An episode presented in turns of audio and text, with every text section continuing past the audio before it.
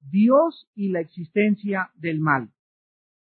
Los problemas morales que estamos enfrentando actualmente como seres humanos requieren de respuestas claras y requieren que los cristianos también debamos recordar que Dios nos manda en la Biblia, en la primera carta del apóstol Pedro, en el capítulo 3, versículo 15, santificar a Dios el Señor en nuestro corazón y estar siempre preparados.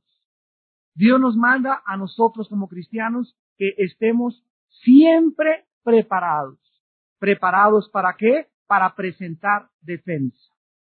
Para presentar defensa porque la Biblia nos considera a los cristianos como soldados, como seres humanos que hemos sido llenados del Espíritu de Dios, del Espíritu de verdad, de la luz que proviene del cielo, para que podamos alumbrar a los seres humanos y ayudarles a los seres humanos a encontrar el verdadero camino. Entonces dice la Biblia que debemos estar preparados para presentar defensa y esta defensa debe ser con la actitud correcta, con mansedumbre y reverencia ante todo el que nos demande razón de la esperanza que hay en nosotros. Nosotros los cristianos somos llamados pues a manifestar la sabiduría y el conocimiento de Dios a una sociedad que está buscando desesperadamente respuestas en la astrología, en la brujería, en la psicología, en la antropología, en la ciencia, en la filosofía y en las diferentes religiones humanas. Algunas preguntas de carácter ético que nosotros como cristianos necesitamos saber contestar son las siguientes. Por ejemplo, tú podrías contestarle a una persona que dice la Biblia acerca del aborto. Ya tienes los pasajes de la Biblia como cristiano para decirle, mira, la Biblia dice esto. ¿Sabes tú exactamente cuándo el aborto es malo y cuándo el aborto es permitido? ¿O qué acaso hay una excepción para abortar en la Biblia? ¿Qué dice la Biblia acerca de una persona que se quiera quitar la vida porque tiene sida o porque tiene cáncer o porque está sujeto o condenado a una enfermedad terminal? ¿Es pecado para que esa persona se tome la vida? ¿Podemos nosotros como cristianos ayudar a una persona a morir porque esa persona tiene una enfermedad terminal? Lo que se llama la eutanasia. O sea, personas que están conectadas con tubos. ¿Es ético? ¿Es cristiano? ¿Qué dice la Biblia? No qué pienso yo, ni qué piensa la jurisprudencia, ni qué piensa el psicólogo. ¿Qué dice la Biblia acerca de este problema? ¿Tenemos el derecho entonces de morir? ¿Qué dice la Biblia acerca de la clonación? ¿Debemos nosotros los cristianos protestar o darle la bienvenida a la ingeniería genética que trata de curar y tratar con defectos genéticos y biológicos las enfermedades hereditarias? ¿Qué harías tú con un cristiano que llega a tu casa o te invitan a la televisión a debatir y te enfrentas con un genetista o con un ginecólogo que te comienza a decir que usted tiene una mente atrasada porque esto es la ingeniería biotécnica o, este, biomolecular o la ingeniería este, eh, que está llevando a cabo estos experimentos va a mejorar a la raza humana y va a tratar de que los que nazcan ahora nazcan sin estas enfermedades. ¿Qué dice la Biblia al respecto? ¿Es pecado, por ejemplo, también usar el sexo fuera del matrimonio? ¿Pueden los seres humanos vivir en amaciato sin estar casados? ¿Qué dice Dios al respecto? ¿Tienes tú como cristiano respuestas? Debemos adaptarnos entonces a la nueva moral. Como cristianos, ¿debemos perdonar a los criminales?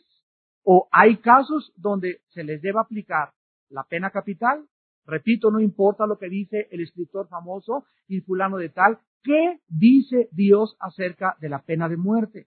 ¿Conoces tú las escrituras? ¿Podrías tú dar una respuesta acerca de este tema? ¿Se les debe dar derechos a los homosexuales? ¿Es verdad que es un nuevo estilo de vida la homosexualidad? ¿Se les debe permitir legalmente que se casen, que adopten hijos y que formen familias comunes y corrientes como la familia normal dentro de una sociedad? Damas y caballeros y hermanos en Cristo en esta noche, nosotros tenemos que tener estas respuestas.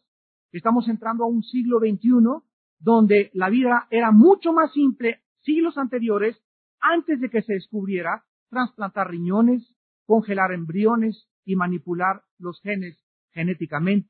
antes de que se inventaran los respiradores artificiales. Pocas familias enfrentaban el dilema de si se lo podían quitar a su pariente o al paciente para dejarlo morir en algún hospital. Muchas generaciones anteriores vivieron y murieron sin tener que reflexionar sobre las implicaciones morales de la clonación, de la inseminación artificial y de la libre distribución de condones. Nuestros abuelos sirvieron en un mundo donde nunca se habló de SIDA, casi nunca se mencionaban los divorcios por cualquier pretexto, de homosexuales exigiendo derechos y de la ingeniería genética del siglo XXI. Todos estos avances tecnológicos y todos estos descubrimientos científicos del siglo pasado no han podido de ninguna manera ayudar al ser humano.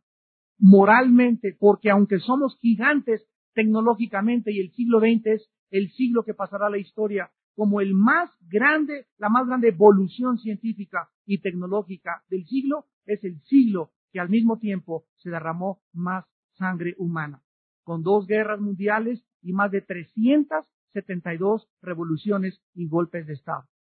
Vivimos en un mundo demasiado complejo y sofisticado, un mundo que está retando a Dios todos los días a través de los medios masivos de comunicación.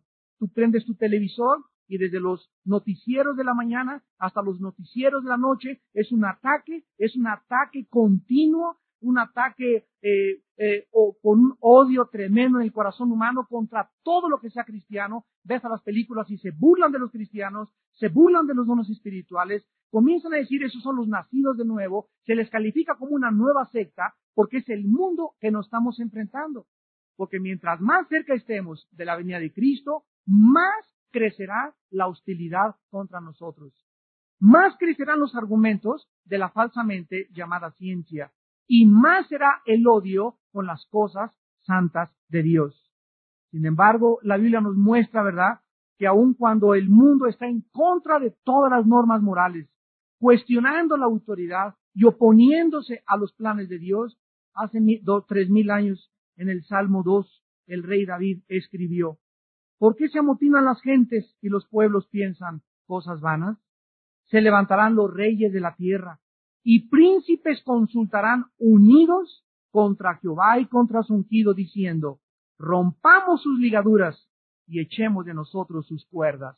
Nos damos cuenta que ahora se juntan las naciones bajo una organización que se llama las Naciones Unidas, otras bajo la OTAN, otras bajo la Unión Europea, y todos los seres humanos se juntan para resolver si es ético o no es ético invadir Irak, si es permisible o no es permisible perseguir a los terroristas, si se debe de sacar a un dictador de un país que está oprimiendo a su pueblo o se le debe dejar que siga oprimiendo a los pueblos y toda la consultoría que existe alrededor de estos temas éticos y de carácter moral no tienen su origen consultando la palabra de Dios.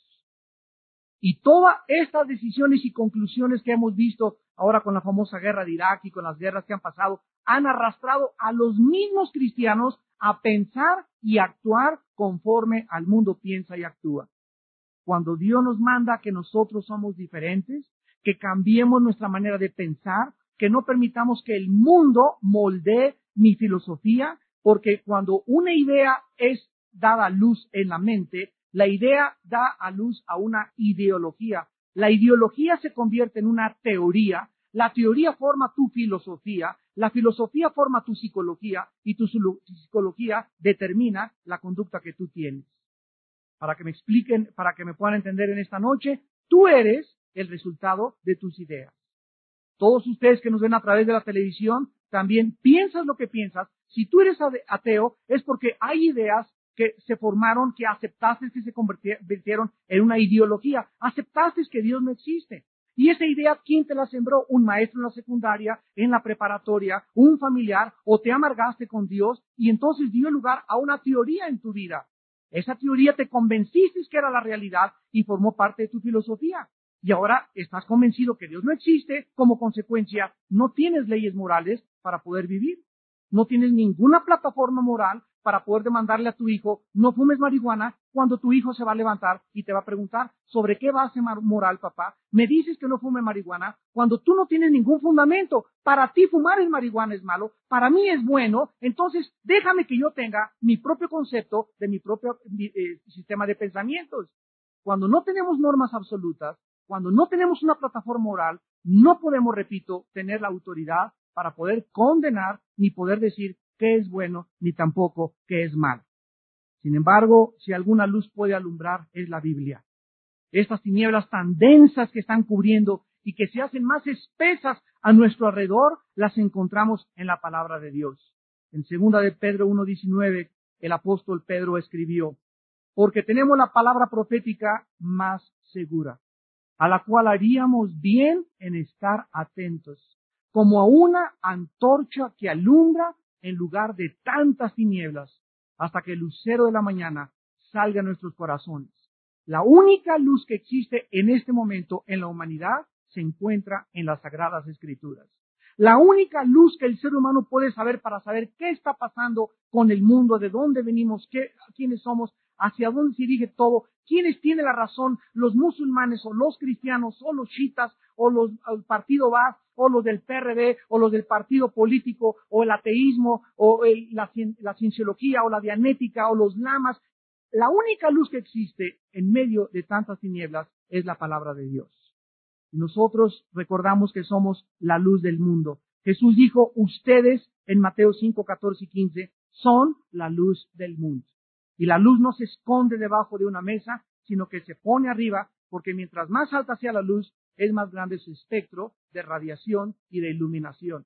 Entonces tú no puedes llegar a tu escuela y esconderte ahí que soy cristiano. Tú no puedes en tu familia esconderte detrás de la puerta y nunca sacar la Biblia. Tú no puedes subirte al metro y traer la Biblia ahí escondida porque eres cristiano en la secreta. Subirte al avión y darte y que te da vergüenza que abras la Biblia cuando el que está a tu izquierda en el avión no le da vergüenza enfrente de todos abrir la revista Playboy. A ellos no les da vergüenza eso. ¿Por qué a nosotros nos habría dar vergüenza decir que hemos creído en el nombre del Hijo de Dios? Y esta es la generación que Dios está buscando, una generación nueva de cristianos valientes, que sean luminares en medio de tanta oscuridad y de tanta filosofía y de tanta inmoralidad. ¿Estamos pues preparados para dar respuestas al mundo en que vivimos? ¿El mundo cibernético en que vivimos? ¿Conocemos la Biblia para poder presentar defensa con mansedumbre? ¿Sabes tú realmente podrías defender tu fe? ¿Podrías debatir con un mormón, con un testigo de Jehová, con un ateo, con un lama, con una persona que cree en la dianética o en la cienciología? ¿Podrías tú debatir, podrías llegar a su corazón con los argumentos de la palabra de Dios y convencerlo verdaderamente de que esté equivocado? El 11 de septiembre del año 2002, 19 árabes, jóvenes, todos menores de 25 años, se metieron en cuatro aviones y convirtieron los aviones en misiles en contra de dos torres, en contra del Pentágono y otro no pudo llegar a la Casa Blanca. La atención del mundo entero se centró en este ataque terrorista y el mundo, increíblemente, tanto en el aspecto económico, comercial, eh, psicológico, eh, político, eh, militar, fue cambiado en una hora.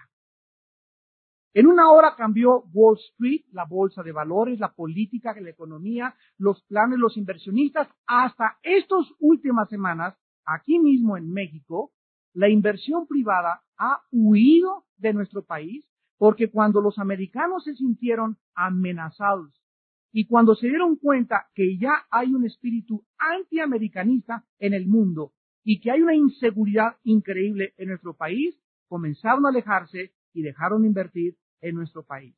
O sea, todo esto ha afectado México, Guatemala, Italia, Rusia, el mundo entero. La mayor parte de la gente en el mundo. El 11 de septiembre observó la masacre terrorista más grande del siglo y la mayor parte de la gente es interesante desde el punto de vista psicológico cómo quedaron traumados, confundidos y atemorizados de que pudieran ser amenazados en el futuro por un ataque similar que pudiera repetirse.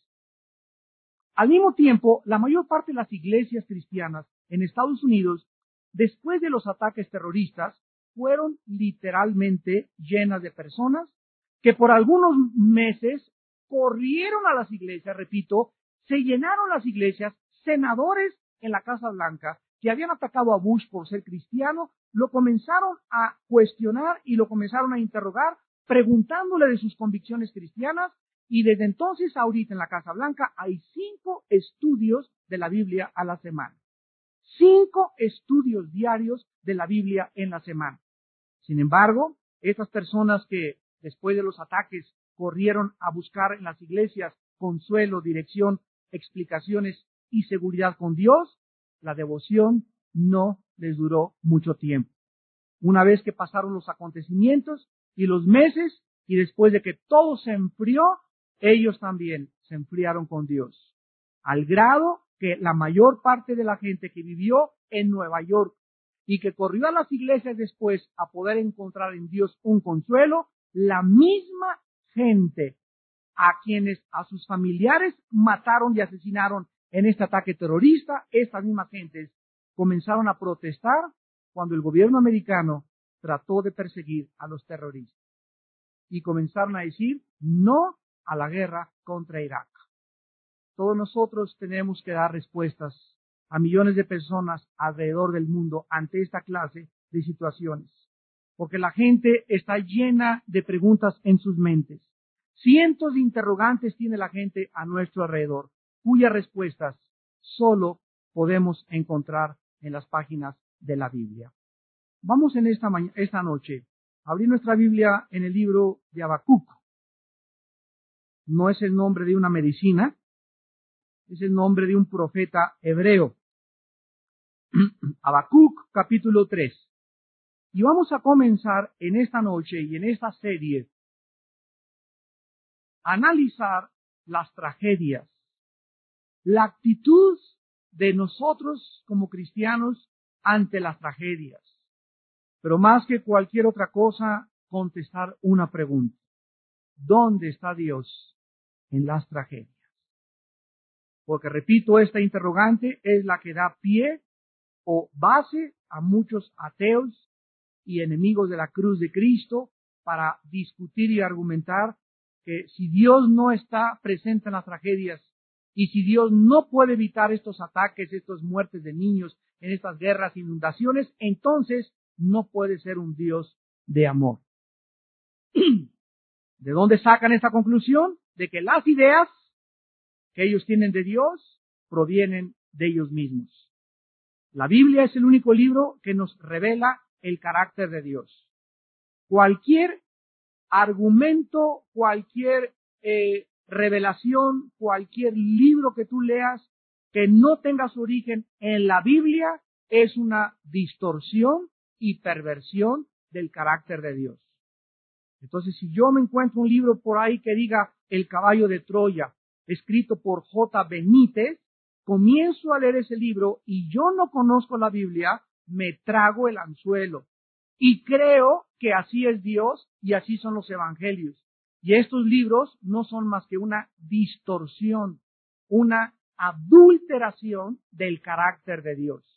Porque repito, la gente inventa cosas de Dios, como que los ángeles tienen alas, eso no lo dice la Biblia, como que los reyes magos eran magos, no eran magos, eran astrónomos, como que el nombre de la Virgen es Guadalupe, los remedios de la Macarena, de Lourdes, nada de eso. La Virgen, la Madre de Cristo, se llama María, Miriam en el griego no tiene todos estos nombres que el mundo le ha inventado. Pero repito, la ignorancia de la Biblia nos lleva a tragarnos el anzuelo, a creer las ideas, a leer y a formar mis conceptos y mi ideología de lo que el mundo ha pensado, pero nunca de lo que Dios me revela directamente en las Sagradas Escrituras. Entonces vamos a continuación a ver que en cualquier momento en que nos encontremos en medio de una tragedia, el shock inicial siempre será seguido de muchas preguntas. Dice en Habacuc capítulo 3, versículo 16 al 19, el shock de un profeta que se enfrentó ante algo que no podía explicar. Oí y se conmovieron mis entrañas. Siempre que nosotros oímos, se cayó un avión con 57 pasajeros. Eh, dos torres fueron derribadas por un grupo de terroristas. Murieron en una inundación eh, 50 mil personas. En Turquía hubo un terremoto y quedaron sepultados bajo los escombros un jardín de niños entero con sus madres. Siempre que nosotros oímos esto, inmediatamente algo sucede en nuestra alma que se conmueve. Ustedes pueden ver esto de una forma muy clara en esta última propagación de los medios masivos de comunicación de la guerra de Irak. El 85% de las imágenes que se presentaron en las televisoras de México eran solamente de heridos y de los niños mancos y cojos. Le pusieron énfasis a que los niños estaban muriendo, a que estaban sufriendo los niños, a que se estaban quedando sin casa y era una continua eh, mezcla, ¿verdad?, de sentimientos donde la gente inmediatamente al ver el horror, al ver a un niño decapitado, al ver a un niño manco, un niño que perdió las piernas, inmediatamente la reacción de mi alma es odiar a esos soldados que son los causantes de eso, porque si no estuvieran ahí, ese niño no estuviera ahí. Pero nunca nos ponemos a pensar que si esto no hubiera llevado a cabo, hubieran sido el año que entra 50 mil niños más muertos de todas maneras por el régimen de un dictador. Murieron, es verdad, 15, 20, 30, 300 personas. Pero si este hombre hubiera seguido ahí, hubiera sido tres veces más grande el número de víctimas. Y ahora que se descubrieron las cárceles secretas de Hussein y que se descubrió todo el horror de las cosas que hacía, cómo colgaban a los presos, cómo los atormentaban, cómo a las mujeres embarazadas les abrían enfrente de Uday Hussein, el hijo de Hussein, y él se divertía con sus cervezas viendo cómo abrían el vientre de las mujeres enfrente de él y cómo agarraban a los niños y los metían en planchas y los trituraban y los, los cortaban como carnitas. Eso es lo que la gente comenzó a darse cuenta, que cómo era posible que nosotros no fuéramos a defenderlos. Cuando interrogaron al general Colin Powell, dijo, yo no puedo entender cómo derechos humanos nos trató de impedir que fuéramos a rescatar a toda esta gente. Es verdad que tuvo que haber víctimas y que tuvo que haber muertes. En todas las guerras hay muertes y víctimas. ¿Cuántas víctimas hubo en la Segunda Guerra Mundial? Más de 55 mil soldados. ¿Valió la pena? Claro que valió la pena. Si Hitler se hubiera quedado, hubieran sido 5 millones de muertos más. Pero eso no lo podemos analizar, repito, porque somos influenciados por lo que vemos y por lo que oímos y no porque pasamos tiempo con Dios para dejar que el Espíritu Santo nos explique la realidad del mundo que nos rodea. Oí y se conmovieron mis entrañas. A la voz temblaron mis labios, pudrición entró en mis huesos y dentro de mí me estremecí. Hay situaciones en el mundo tan graves y tan alarmantes que tienen la capacidad de enfermar hasta nuestros huesos. Hay gente que simplemente por el temor que tiene de lo que está pasando en el mundo ya no sale de su casa, se enferma, problemas de artritis, problemas cardiovasculares, problemas del hígado, de los riñones, problemas de, de la circulación, tienen, ya está comprobado científicamente, su origen en las emociones. Está comprobado que el 80%, por ejemplo, de las personas artríticas son personas amargadas. Que la amargura te tuerce los huesos. Está comprobado que una persona neurótica, que continuamente vive en ansiedad, no pasa del sesentón, morirá de un ataque cardíaco. Afectará su corazón, afectará su sistema, el bombeo, su sangre, su circulación, porque tu estado emocional está comprobado científicamente, se conoce como la medicina psicosomática, afecta nuestros órganos internos. ¿Por qué Jesús dijo, mi paz les dejo, mi paz les doy? ¿Por qué Jesús dice, por nada, hijos míos, estén afanados? Por nada estés ansioso en la vida. Miren las aves de los campos que vuelan y no guardan y meten en Banamex sus, sus, pues, sus, sus, sus, sus lombrices y, no almacenan y Dios cada día les, les, da. ¿Por qué tienes tú que, y guárdale y échale bajo el colchón y si no tengo esta cantidad no puedo asegurar mi vejez y si no tengo esto, crees en mí o no crees, dice Dios. De eso se trata todo. Hay que creer todo lo es posible. Hombres de poca fe. ¿Por qué están afanados pues? ¿Qué comeremos? ¿Qué vestiremos? Cuando mi Padre mantiene y sostiene con su poder la creación, ¿por qué ustedes no pueden confiar en que Dios te puede dar de comer mañana, aunque tú no tengas trabajo? Milagrosamente. Todo se relaciona verdaderamente en lo que creemos, en la clase de ideas que tengo acerca de mi Padre.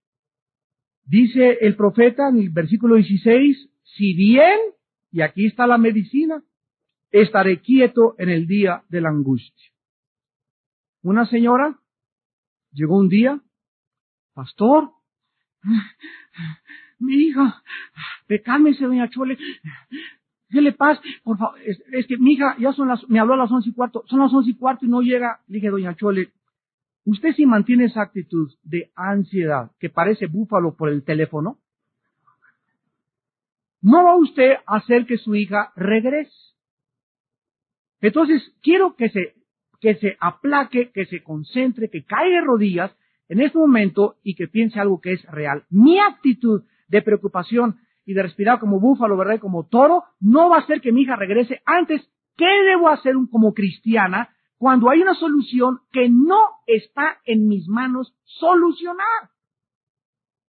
Mi hijo se fue, no sé dónde estoy, no voy a estar tres días. Mi hijo, mi hijo, mi hija, mi hija. ¿Cuál es la solución de Dios? Estarme quieto.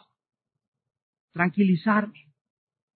Filipenses 4, 5 y 6. Sean conocidas vuestras peticiones delante de Dios en toda oración y súplica en el Espíritu y la paz de Dios.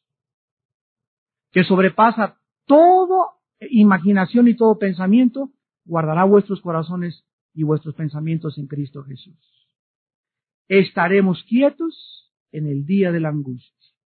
Cayó la bolsa de valores, cayó el dólar, terroristas atacando, las pestes del SARS, amenazas de neumonía típica, amenazas de inflación, amenazas de asaltos. En todas estas situaciones, ¿cómo vamos a reaccionar los que nos llamamos hijos e hijas de Dios? Dios está observándonos y vigilándonos a ver si es cierto que eres y crees en aquel que dijo, yo soy la resurrección y la vida. Cuando aprendemos que para poder tener contacto con Dios necesito huir de mi neurosis y de mi ansiedad y estarme quieto, ¿por qué me dice quieto? Dice Dios, cuando haya cosas que te perturben, Armando, no permitas que entren adentro de tu alma. Porque si los problemas del mundo entran a mi alma, escúchame y sígueme con cuidado. Si tú permites que las cosas que están al mundo angustiándolo y causándole caos entren dentro de tu vida, tú no vas a poder discernir la voz del Espíritu de Dios. Pierdes la brújula. No vas a saber qué hacer porque vas a tomar decisiones equivocadas. Hermano, dijo una hermana, se fue mi chencho. ¿Y qué que se de tu chencho? Ay, es que lo fui. ¿Y qué cree, hermano, que Miguel que anda con otra? Tú tranquila, quieta, alaba a Dios Padre, que que se fue chencho, que me fue infiel, porque si me fue infiel ahorita me iba a ser infiel en el matrimonio. Qué bueno que lo supe antes. ¿Por qué estás angustiada, muchacha? Tranquila. Tranquilo.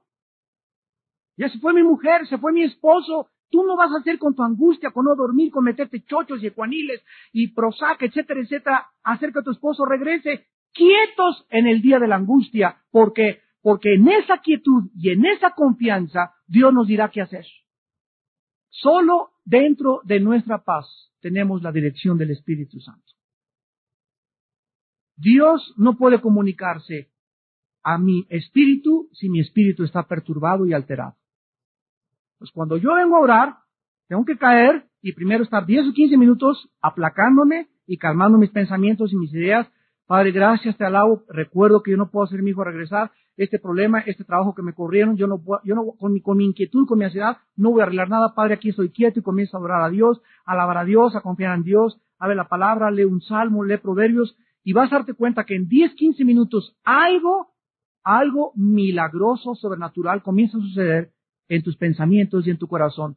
Mis pensamientos comienzan a organizarse, mi corazón deja de palpitar, siento que ya no siento que se me sale del, pecho y entonces en esa quietud y en esa tranquilidad conozco en el secreto de Jehová lo que Dios quiere para mi vida. Dice el versículo 17, aunque la higuera no florezca, ni en las vides haya frutos, aunque falte el producto del olivo y los labrados no den mantenimiento, y las ovejas sean quitadas de la majada y no haya vacas en los corrales, con todo, vamos a traducirlo, aunque ya no haya ni para comer, aunque ya no tenga nadie que me garantice un salario, aunque me digan que no hay oportunidades y que ya tengo 60 años, 70 años de edad y que ya no hay trabajo para mí, aunque todas las puertas del mundo me digan no, no, cerradas, cerradas, cerradas, con todo yo me alegraré en Jehová. Y me gozaré en el Dios de mi salvación. Ahora fíjate cómo opera esto. Porque todos estos misterios y secretos solamente operan en el mundo del Espíritu. La persona que no está en el Espíritu no puede entender estas cosas. Pero tú que eres cristiano lo tienes que entender. Cuando las circunstancias a nuestro alrededor son negativas y hostiles, temor, gobierne y entre a tu vida, algo milagroso pasa en el cielo que Dios responde siempre que un hijo y una hija suya tiene fe. Y sin fe, hazle como quieras, no puedes agradar a Dios.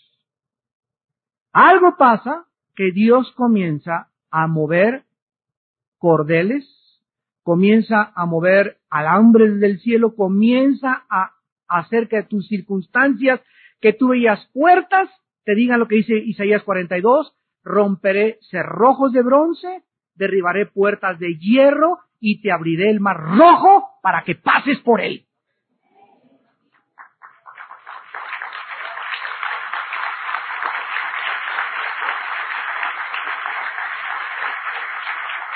Pero vean ustedes, ¿cuál es nuestra respuesta? Alegrarnos y gozarnos. En Nehemías 8 dice, el gozo del Señor es mi fortaleza. A ver, ¿por qué Dios quiere del cielo que yo no vea el mundo como, como lo ven los hombres, sino que lo vea como Dios me dice que lo deba de ver el mundo y que mi gozo nunca lo pierda porque no puedo enfrentar la vida, nadie puede enfrentar la vida sin estar contento. Gran ganancia es la piedad acompañada de contentamiento. Si tú te levantas y eres una persona negativa, que no estás contenta, amargado, no voy a encontrar trabajo, ya grande, cara de caimán se te puso ya, no puedes enfrentar los problemas de tus hijos, los problemas de tu casa, los problemas de tu trabajo, porque para poder enfrentar y solucionar los problemas de la vida necesitamos estar llenos de gozo y de paz. Y el gozo es nuestra fuerza espiritual. El gozo del Señor es mi fortaleza. En otras palabras, ¿qué es lo contrario a gozo? Mm. tristeza y así. Eso hace que te desanimes, desconchimples, comienzas a pachurrarte. ¡Eh, ya para qué! Nunca lo lograré. Nunca entraré a la universidad. Nunca me voy a casar. Pues hasta el milenio, espérate entonces. Y el versículo 19 nos lo contesta. ¿Por qué? Porque el Señor es mi fortaleza.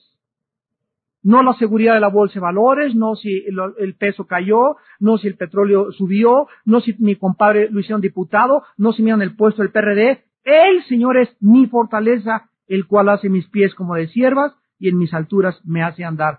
Dios fortalece mi vida y nos hace elevarnos a un nivel más alto desde el cual no veas al mundo como un gigante, como un Goliat, sino que veas a Goliat y te rías de él y le digas, tú vienes a mí con esto y tú me amenazas mi seguridad y tú eres un mundo que crucificaste a mi Señor, pero yo vengo a ti en el nombre de Jehová de los ejércitos. Nosotros tenemos que comenzar a partir de esta base en esta noche para poder entender que aquello que el mundo llama tragedias y que le llama maldad, etcétera, etcétera, no es la perspectiva que tiene Dios. Y si tú comienzas, y yo le he orado tanto a Dios que estas conferencias puedan abrir de tu mente y puedas decir, Eureka, lo he encontrado, se te destape todo el cochambre que traes ahí, y las tinieblas y las cucarachas y las arañas que traemos todos aquí dentro de la mente, salen a la entrada de la luz, vas a vivir una vida con más seguridad, con más confianza, con más gozo y con más paz de aquí a que venga Jesucristo. Algunas de las preguntas más relevantes que se hicieron después de los ataques terroristas fueron, ¿es bíblico perseguir a los terroristas? ¿Es malo unirse a un ejército para pelear por el país? En otras palabras, ¿puede un cristiano ser soldado, hacer la carrera militar, convertirse en coronel y cuando el país lo llame a la guerra como soldado pelear por mi país? ¿Puedo como cristiano matar al enemigo? ¿De qué manera se puede obtener justicia? ¿Debemos amar a los terroristas o perdonarlos porque Cristo dijo, perdona a tus enemigos y que se vayan y que les vaya bien? ¿Por qué dejó Dios? ¿Por qué permite Dios que sucedan tragedias? ¿Por qué la mayoría de los musulmanes odian tanto a los cristianos y a los judíos y a los americanos? ¿Y por qué esta ola antiamericana en el mundo que nadie sabe que no es contra los americanos, es contra Israel? Y como Estados Unidos es el único país que protege a Israel, se van contra ese país porque en cuanto derrumben Estados Unidos, Israel se queda solo con Dios. Y de acuerdo a la Biblia, eso va a suceder. Vamos pues ahora a ver que hay dos temas principales en la Biblia que tratan el asunto de las tragedias y Dios. Dos temas principales. El primero es el siguiente. La Biblia establece, esto es el primer principio, escríbelo, que Dios está al control de todas las cosas que suceden en el universo. Número uno. Dios está en absoluto control de todo lo que pasa en el universo. Colosenses 1, 15 y 17. Él es la imagen del Dios invisible, el primogénito de toda creación porque en Él fueron creadas todas las cosas, las que hay en los cielos y las que hay en la tierra, visibles e invisibles, sean tronos, sean dominios, sean principados, sean potestades, todo fue creado por medio de Él y para Él. Y escucha, versículo 17. Y Él es antes de todas las cosas, y todas las cosas en Él subsisten. ¿Sabes tú como cristiano qué significa? Que todo subsiste en el Hijo de Dios significa lo siguiente. Pregúntale a tu, a tu maestro de física matemáticas en la universidad, maestro, usted que es físico o astrofísico, ¿me podría contestar una sola pregunta? Hay una ley que establece que el movimiento de la materia es proporcional a la fuerza que se le aplique a la materia. ¿Qué quiero decir? Si yo tengo una canica y le hago hacia la canica, ¡paz! Le estoy aplicando a la canica una fuerza determinada. La canica sufrió esta fuerza y va a ser disparada y va a llegar un momento en que se va a parar. ¿Por qué se tiene que parar? No puede ir la materia o la canica más lejos de la fuerza que le apliqué. Una pistola, tú aprietas el gatillo, el, martillo pega la pólvora, provoca que salga disparada la bala y la bala va, va, va, va, va, va, y llega un momento en que la bala hace una elipse y comienza a caer la bala. ¿Por qué? Porque fue proporcional a la fuerza que se le aplicó. Muy bien, muy bien Pepito, está muy bien. ¿Y qué me quieres preguntar? ¿Por qué la Tierra sigue girando? Échese ese trompo a la uña. A ver usted que muy Einstein, que aquí, que Dios no existe. ¿Por qué la Tierra sigue girando? En otras palabras, maestro, ¿qué fuerza hay detrás de la Tierra? Porque ya vimos que la ley física tiene esa explicación. ¿Qué haga que la Tierra esté girando continuamente sobre su eje en 24 horas y al mismo tiempo, mi querido teacher, la Tierra se comienza a trasladar alrededor del Sol en una elipse de 365 días. O sea que hay una fuerza que hace que la Tierra gire sobre su eje sin que se detenga, ni se, porque no habría vida si se detuviera esta, esta velocidad, y al mismo tiempo que se, que se traslade, que haga una vuelta alrededor del Sol en 365 días. ¿Quién hace girar la Tierra y quién hace que se traslade alrededor del Sol? ¿Qué fuerza física se aplica detrás de esto? Y le va a contestar el maestro a Pepito, no chepo. Bueno, maestro, se lo va a poner más fácil. A ver, Pepito, ya me estás aquí poniendo ahora sin aprietos. Maestro, usted sabe que toda la materia es una composición molecular, ¿verdad? Claro, Pepito, Todo está hecho de átomos, electrones, protones, etcétera, etcétera. Muy bien, maestro. Lo mismo que le pregunté a la Tierra. ¿Quién hace que los átomos, estas partículas subatómicas, puedan girar en, en, unos tener energía positiva, otros energía negativa, otros tener energía neutral como los neutrones. ¿Y quién mantiene esta cohesión de la materia? ¿No, Chepo? Nadie puede contestar quién mantiene la cohesión y el movimiento de la Tierra más que la Biblia.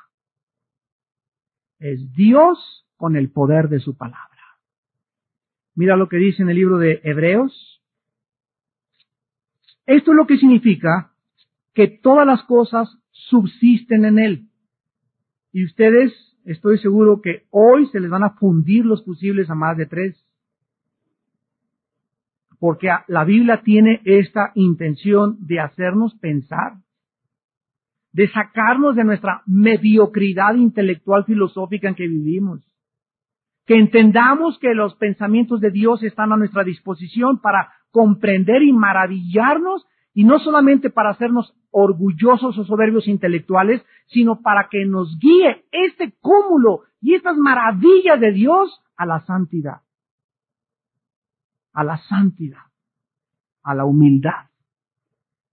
Porque mientras más pequeño te sientas delante de Dios, más te revela. Y mientras más te creas aquí, yo ya con la Biblia a mí no tiene nada que enseñarme nadie, menos revelación tendrás en tu vida y te estancarás. Y quedarás como un cristiano mediocre. Dice en Hebreos capítulo 1, Dios habiendo hablado muchas veces y de muchas maneras, en otros tiempos a los padres por los profetas, en estos postreros días nos ha hablado por el Hijo, a quien constituyó heredero de todo y por quien o sea, la causa de la existencia del universo se encuentra en el hombre que colgó en una cruz hace dos mil años. ¿Se imaginan? La razón por la cual todo existe es por causa de Jesús.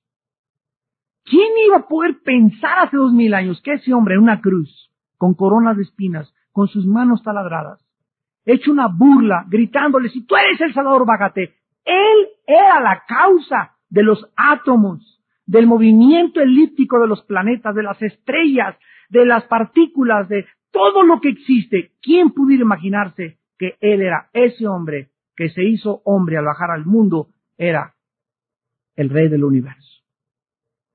¿Quién se imaginar que ese hombre que nació en un pesebre, entre vacas y borregos, y que vivió como un carpintero, era el dueño de todo? ¿Quién se iba a imaginar que ese hombre que se inclinó y le lavó los pies a sus discípulos y que les dijo he venido para servirlos y no para que ustedes me sirvan, era la causa de todo lo que existe en el universo? Y nosotros aquí ya con cualquier cosa. Ahí están los escritores en la televisión, los novelistas, los premios los, una soberbia del ser humano. Una soberbia creen que tienen respuestas para todo y que se las saben de todas, todas, y atacan al cristiano, y atacan a la Biblia, profesando ser sabios se hacen necios. Y el Hijo de Dios vino a revelarnos todo lo más grande que existe en el universo y a decirnos que el secreto de la felicidad está en vivir para los demás. Ahora miren lo que dice el versículo 3 de Hebreos, el cual siendo el resplandor de su gloria y la misma imagen de su sustancia, y aquí está, y quien sustenta todas las cosas con la palabra de su poder. ¿Cómo es posible que haya cohesión y que haya movimiento y que no se salgan los planetas de su órbita y que haya un orden y hay un diseño en todo?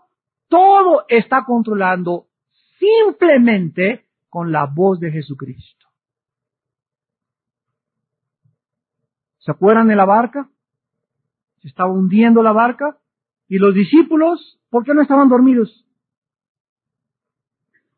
¿Por qué Jesús sí estaba dormido y los discípulos no estaban dormidos? Porque cuando Jesús está dormido debemos dormir también nosotros. ¿Verdad? ¿Por qué Jesús estaba tan calmado cuando la tormenta y el agua metense a la, alberca, a, la barca y se paran los discípulos? Señor, van a la prueba, despiértate que perecemos. O sea, si tú no haces algo, nos vamos a morir. ¿Ustedes creen que se iban a morir? ¿Qué hizo Jesús? Se levantó y dice la Biblia que con la voz le dijo, cesa, calla. Y cesó el viento y se hizo aplacado el mar. Se paró afuera de Lázaro y dijo, Lázaro, salte de ahí. Y con la voz de Cristo, el muerto, el espíritu regresó. Su sangre que comenzaba ya a, descomponerse se arregló. La putrefacción del cuerpo que ya hedía comenzó a reconstituirse y a restaurarse. Y el poder de la voz de Jesucristo hizo que un hombre se levantara del sepulcro. La Biblia dice, vendrá la hora cuando todos los que están en los sepulcros oirán su voz. Esa voz que levantó a Lázaro, que cesó y que hizo la creación del universo, es la voz que tú tienes en tu corazón de la palabra. Fuimos creados a su imagen y semejanza y hemos sido creados en Cristo Jesús para que nosotros ahora comencemos a vivir y a entender que a través de este libro maravilloso podemos con el poder de la palabra hacer las cosas que nosotros nunca soñábamos si las confesamos y creemos lo que la Biblia nos enseña. Aquí se dice que todas las cosas subsisten en Colosenses, no solo las buenas, sino también las malas en la palabra de Dios. Dios sostiene todo el universo, los pajarillos, las plantas que caen, todos los asuntos de la historia, todo lo que ha acontecido. No hay nada que le tome a Dios por sorpresa. No hay nadie que llegue el arcángel Gabriel. Señor, Señor, ¿qué pasa, Miguel? ¿Qué no sabes que me acaban de matar a una persona? ¿Y por qué no me avisaron? ¿Te imaginan un Dios de esta manera? Están bombardeando las torres y ¿por qué no me avisaron para impedirlo? Ahora, cuando nosotros nos damos cuenta que Dios está involucrado en todo, la segunda pregunta que tenemos que contestar es, entonces, ¿es Dios el responsable de lo que sucede? ¿Es Dios el responsable del mal? Ya vimos que Dios nunca llamará a una junta urgente o a un gabinete para discutir las soluciones o las situaciones que suceden en el universo. En Isaías 40, 12 al 14, dice la Biblia, ¿quién midió las aguas con el hueco de su mano y los cielos con su palmo? Con tres dedos juntó el polvo de la tierra y pesó los montes con la balanza y con pesa los collados. O sea, aquí dice que todas las aguas de los océanos caben en dónde? En el hueco de la mano de Dios. No significa que la mano de Dios sea gigantesca, sino que en proporción todos los océanos podría Dios verlos así solamente en el hueco de su mano. Dice la Biblia que con tres dedos todo el polvo que existe, nada más con tres polvos, Dios le podría hacer así y se contaría el polvo de la tierra. Los montes, cada monte, el Popocatépetl, ¿quién sabe cuánto pesa el Popocatépetl? ¿Quién sabe cuánto pesan los montes de los Himalayas? ¿Quién sabe cuánto pesa el monte Everest? La Biblia dice que cada monte la cantidad de agua, la distribución y la proporción entre agua y tierra, y todo absolutamente las medidas de la distancia del Sol con la Tierra, la inclinación de la Tierra en 23 grados sobre su eje, todo tiene medidas y todo está calculado por Dios.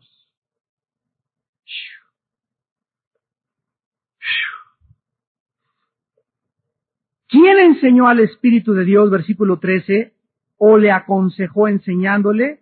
¿A quién pidió consejo para ser avisado? Tú que te crees un renacuajo. Cuando nos comenzamos a enfrentar con este Dios, comenzamos a darnos cuenta, pero yo quién soy para argumentar y creer que si yo fuera Dios actuaría mejor que Él. Soy un pobre renacuajo.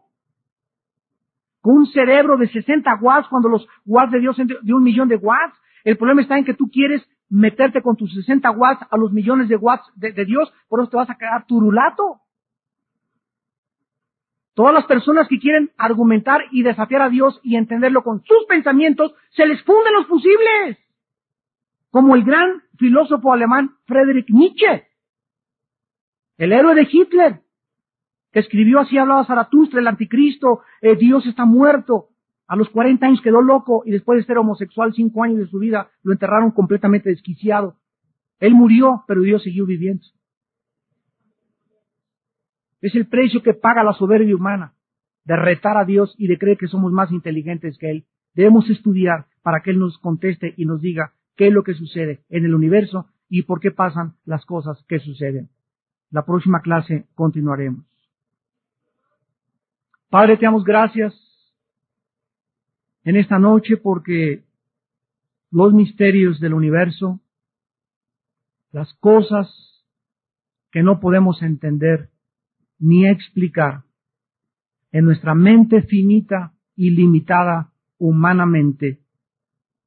Si somos humildes y creemos que tu Hijo pagó en la cruz por, por nuestros pecados, y le invitamos como nuestro Señor y nuestro Salvador, nos darás a tu Espíritu Santo, el cual nos guiará a toda la verdad, el cual iluminará nuestra mente obscura, obscurecida por el pecado, y nos mostrará la respuesta de los grandes interrogantes que los seres humanos jamás podrán contestar en sí mismos.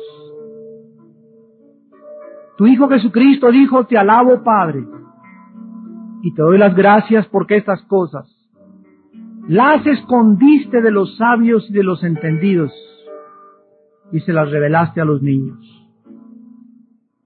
Y en verdad les digo que si no os convertís y os hacéis como los niños, no entraréis al reino de Dios. Los niños son inocentes, mansos y humildes para dejarse enseñar. Pero si tú que nos ves a través de la televisión te crees más inteligente que Dios y no crees que Dios te pueda dar respuestas, nunca las tendrás.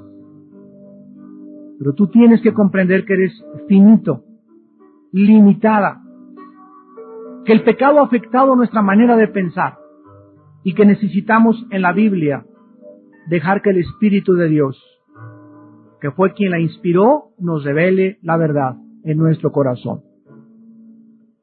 En esta noche, si alguna persona nos está viendo a través de la televisión y quiere invitar a Cristo a su vida por primera vez, e iniciarte la aventura más grande que un ser humano se pueda iniciar, que es la búsqueda de Dios, en esta noche, dile estas palabras en tu corazón.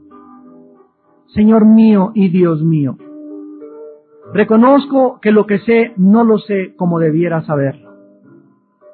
Y que por mí mismo, por mí misma, nunca llegaré al conocimiento absoluto de la verdad. Te necesito, Señor por mi mente llena de pecado y de tinieblas y de falsas ideas que tienen su origen en el mundo y no en la Biblia. Reconozco que he pecado contra ti, que mi vida te ha ofendido y te pido que me perdones. Creo que tu Hijo murió en una cruz en mi lugar por mis, por mis pecados y que a los tres días lo levantaste entre los muertos. Señor Jesús, te pido en este momento que entres a mi corazón te recibo como mi Dios y mi Salvador personal. Te doy las gracias porque salgo esta noche con la primera luz que voy a tener, que me, guiará siempre al conocimiento de la verdad. En el nombre de Jesús. Amén.